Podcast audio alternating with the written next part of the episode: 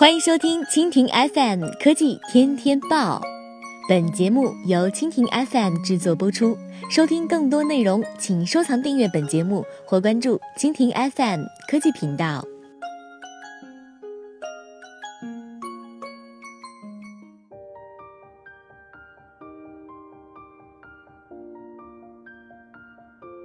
苹果播报：苹果再砍六百万 iPhone X 产量，已经累计减产七千五百万台。市场咨询公司 Blue Fund 分析师在报告当中指出，苹果再次将 iPhone X 产量下调。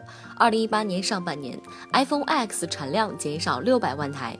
上个月已经有消息说苹果下调产量，现在再次下调。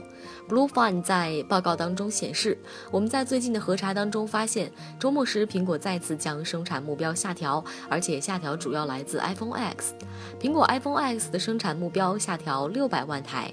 曾经。苹果为这款 OLED 设备制定了宏大的生产目标，到目前为止却已经下调七千五百多万台。分析师认为，在二零一八年的日历年中，苹果将会销售大约二点一九亿台 iPhone。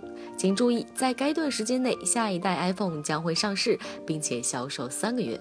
另外，二点一九亿台的销售预测有一个前提：即将推出的三款新 iPhone 得到市场的认可。整个智能手机市场快要触顶，对于市场的动荡，苹果也无法免疫。在目前的产品线中，真正激动人心的产品起步要九百九十九美元，比之之前的任何 iPhone 起点都要高。照猜测，苹果即将推出的三款新 iPhone 仍然会有足够强的吸引力，可以帮助苹果度过停滞期。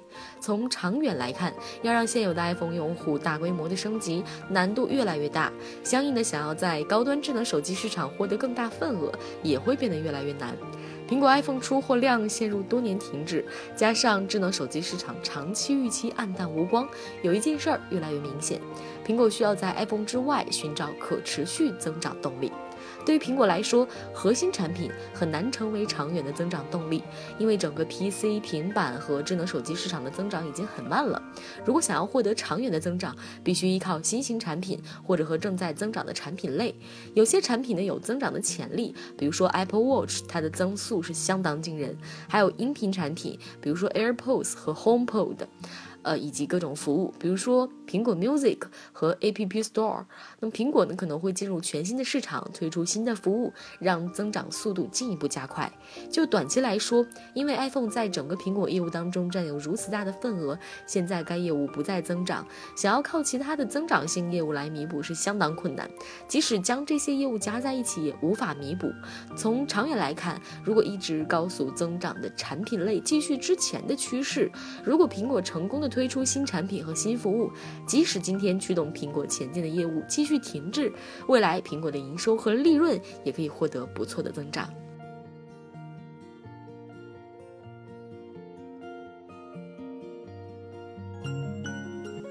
好了，以上就是本期节目的全部内容，感谢您的收听。更多精彩内容，请收藏订阅本节目或关注蜻蜓 FM 科技频道。